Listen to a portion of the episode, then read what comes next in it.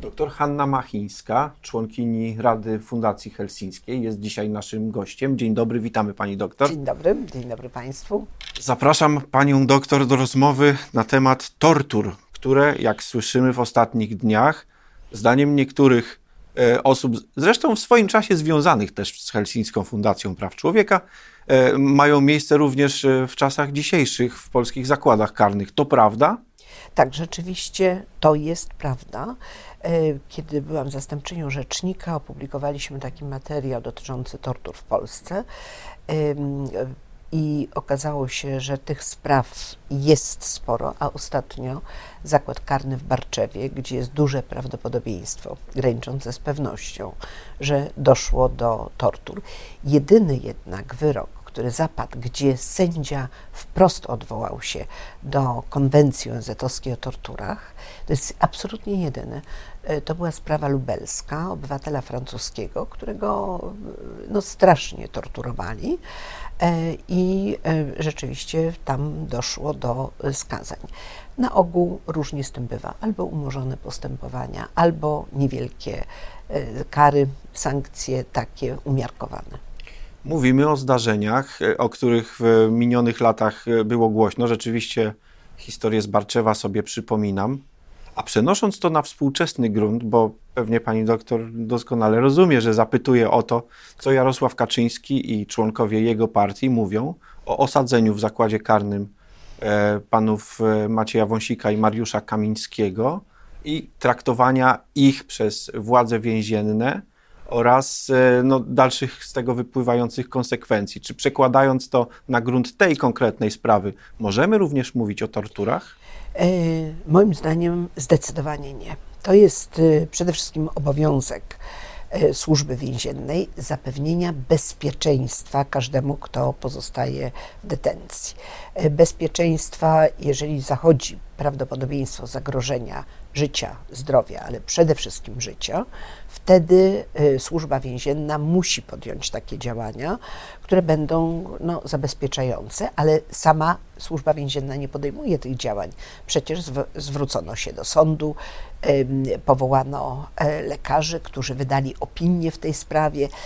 W związku z tym, po pierwsze, to był bunt, protest przeciwko uwięzieniu. Ale właśnie, mówmy o czym rozmawiamy. O proteście głodowym skazanych. Tak, mówimy o proteście pana Kamińskiego i pana Wąsika, bo rozumiem, zdaje się, że obaj tak.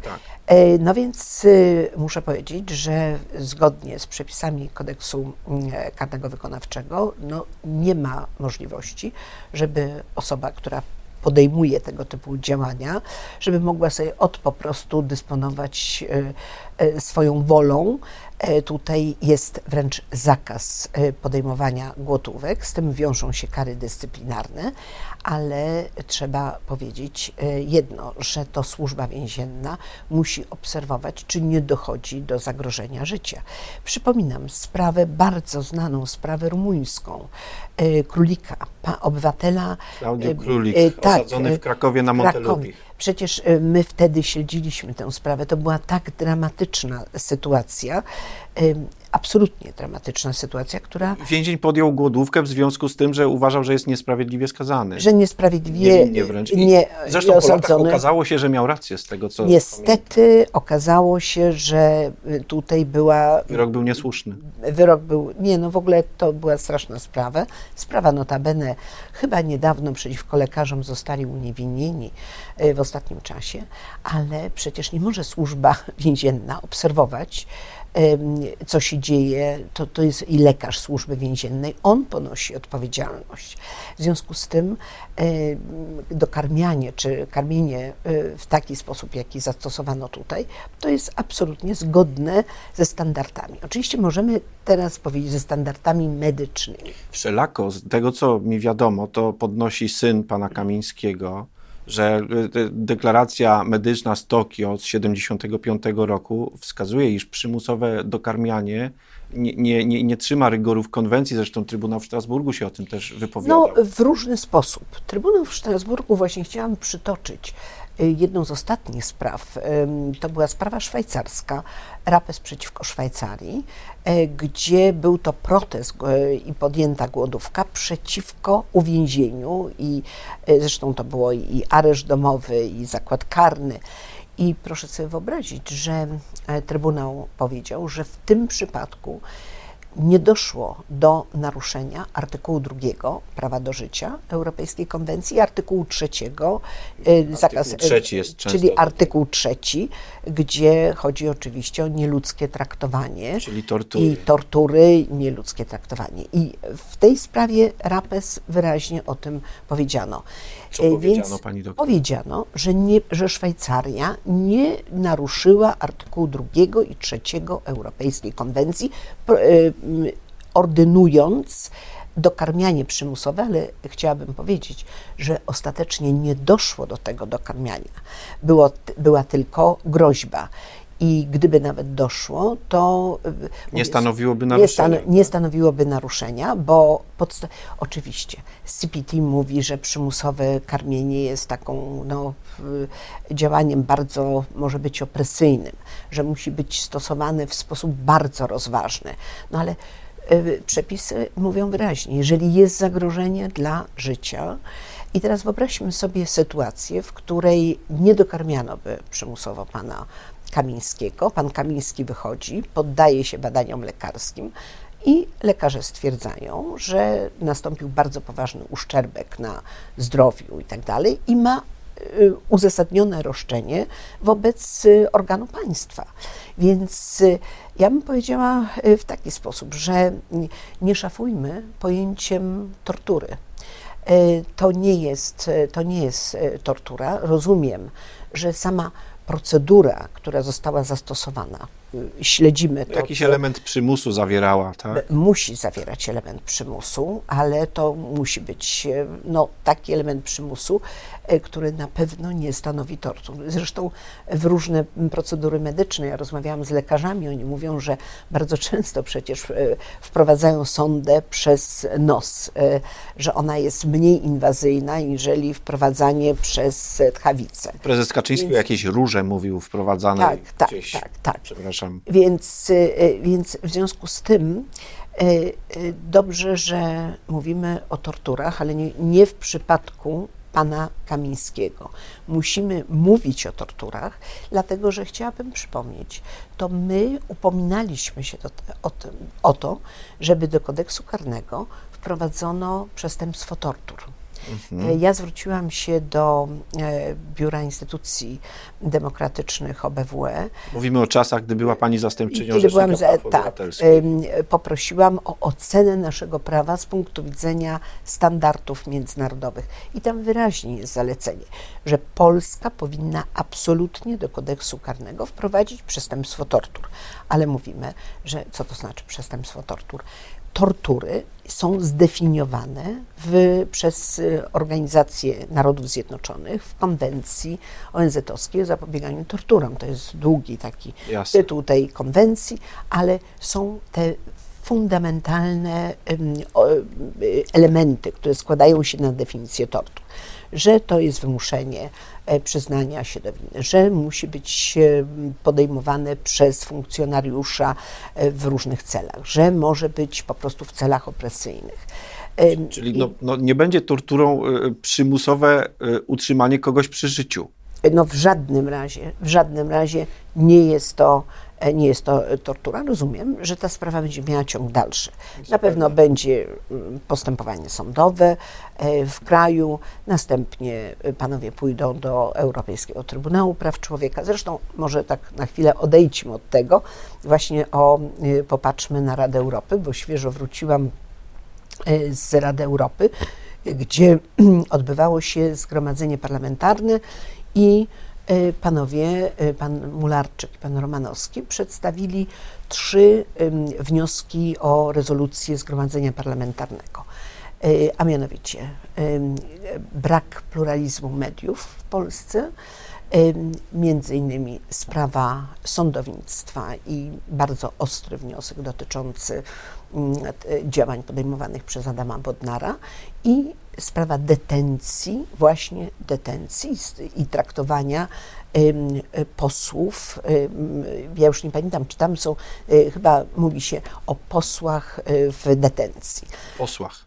O posłach. No to rozumiem, posłach, że tu chodzi o to, że oni są posłami. Mhm. No więc oczywiście to jest wniosek o rezolucję, w ogóle jeszcze nie rozpatrywany. Donieśli za granicą?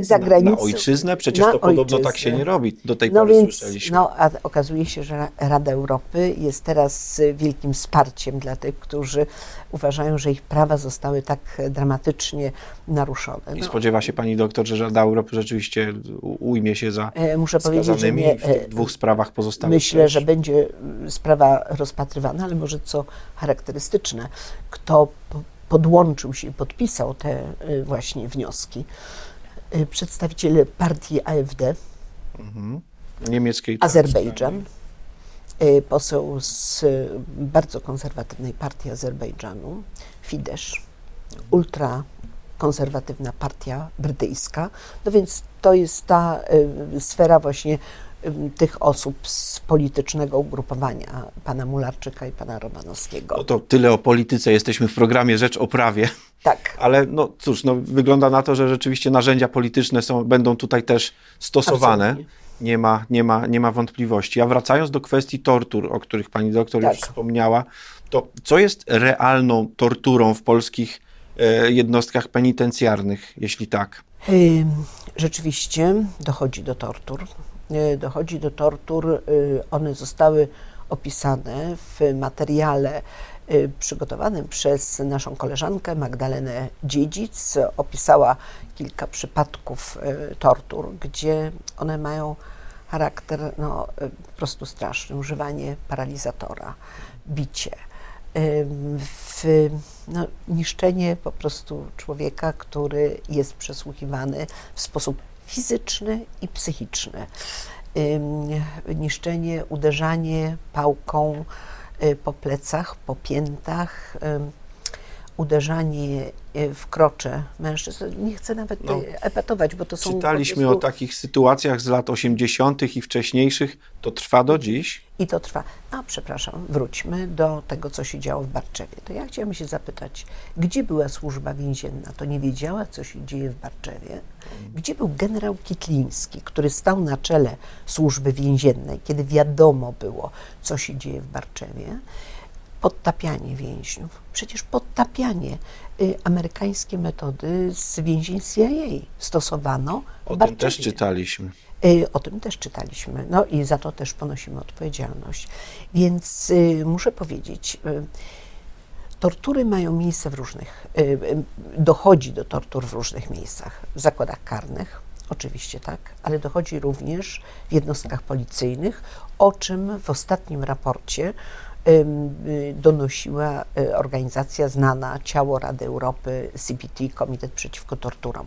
My lada moment będziemy mieli drugi raport, to jest kwestia dosłownie dni, kiedy ukaże się drugi raport o sytuacji w Polsce. I to jest właściwie taki obiektywny obraz tego, oni są na miejscu, oni badają sytuację na miejscu, i tu nie ma w ogóle dwóch zdań, ale kiedy CPT przyjechało do Polski, to przedstawiciel Ministerstwa Spraw Wewnętrznych nie chciał się spotkać, a badali. Było to badanie ad hoc, bardzo rzadko stosowane, miejsc policyjnych. Mówimy o poprzednim rządzie, rozumiem? Czy to się obecnie zdarzyło? No, o poprzednim rządzie mówimy. Absolutnie, to jest czas poprzedniego rządu. No więc, poprzedni rząd, 112 osób, które straciło życie po interwencjach policji. Więc tortury w różnych miejscach zdarzają się. Postawmy kropkę na i, pani doktor. Gdy mówi pani o tych przypadkach, o których rzeczywiście w minionych latach się słyszało, i słyszy pani, że dwaj skazani politycy do niedawna zasiadający w ławach posłów mieliby być poddawani torturom. Jak pani się odnosi do tego? Uważam, że to jest nadużycie, że to jest niedopuszczalne nadużycie, bo o torturach nie ma mowy raczej. Było to moment, w którym należało ratować życie tych osób, które podjęły tego typu działanie niedopuszczalne przez prawo. Ale przecież to tamta formacja też zaostrzała prawo. Prawo karne, kodeks karny wykonawczy. My się skarżymy, przecież to oni chcieli, co mówili, więzienie to nie jest sanatorium. I teraz doświadczyli tego, z tym, że ja nie chcę powiedzieć, że stosowano opresyjne metody. Stosowano metody zgodne z przepisami prawa. I trudno mi sobie wyobrazić, gdyby służba więzienna obserwowałaby taką głodówkę panów. To jest w ogóle nie do pomyślenia. To jest nie do pomyślenia, bo państwo odpowiada za osoby osadzone, za osoby w detencji. Może ta lekcja z prawa karnego wykonawczego czegoś nas wszystkich nauczy. Bardzo dziękuję za to spotkanie. Doktor Hanna Machińska była naszym gościem.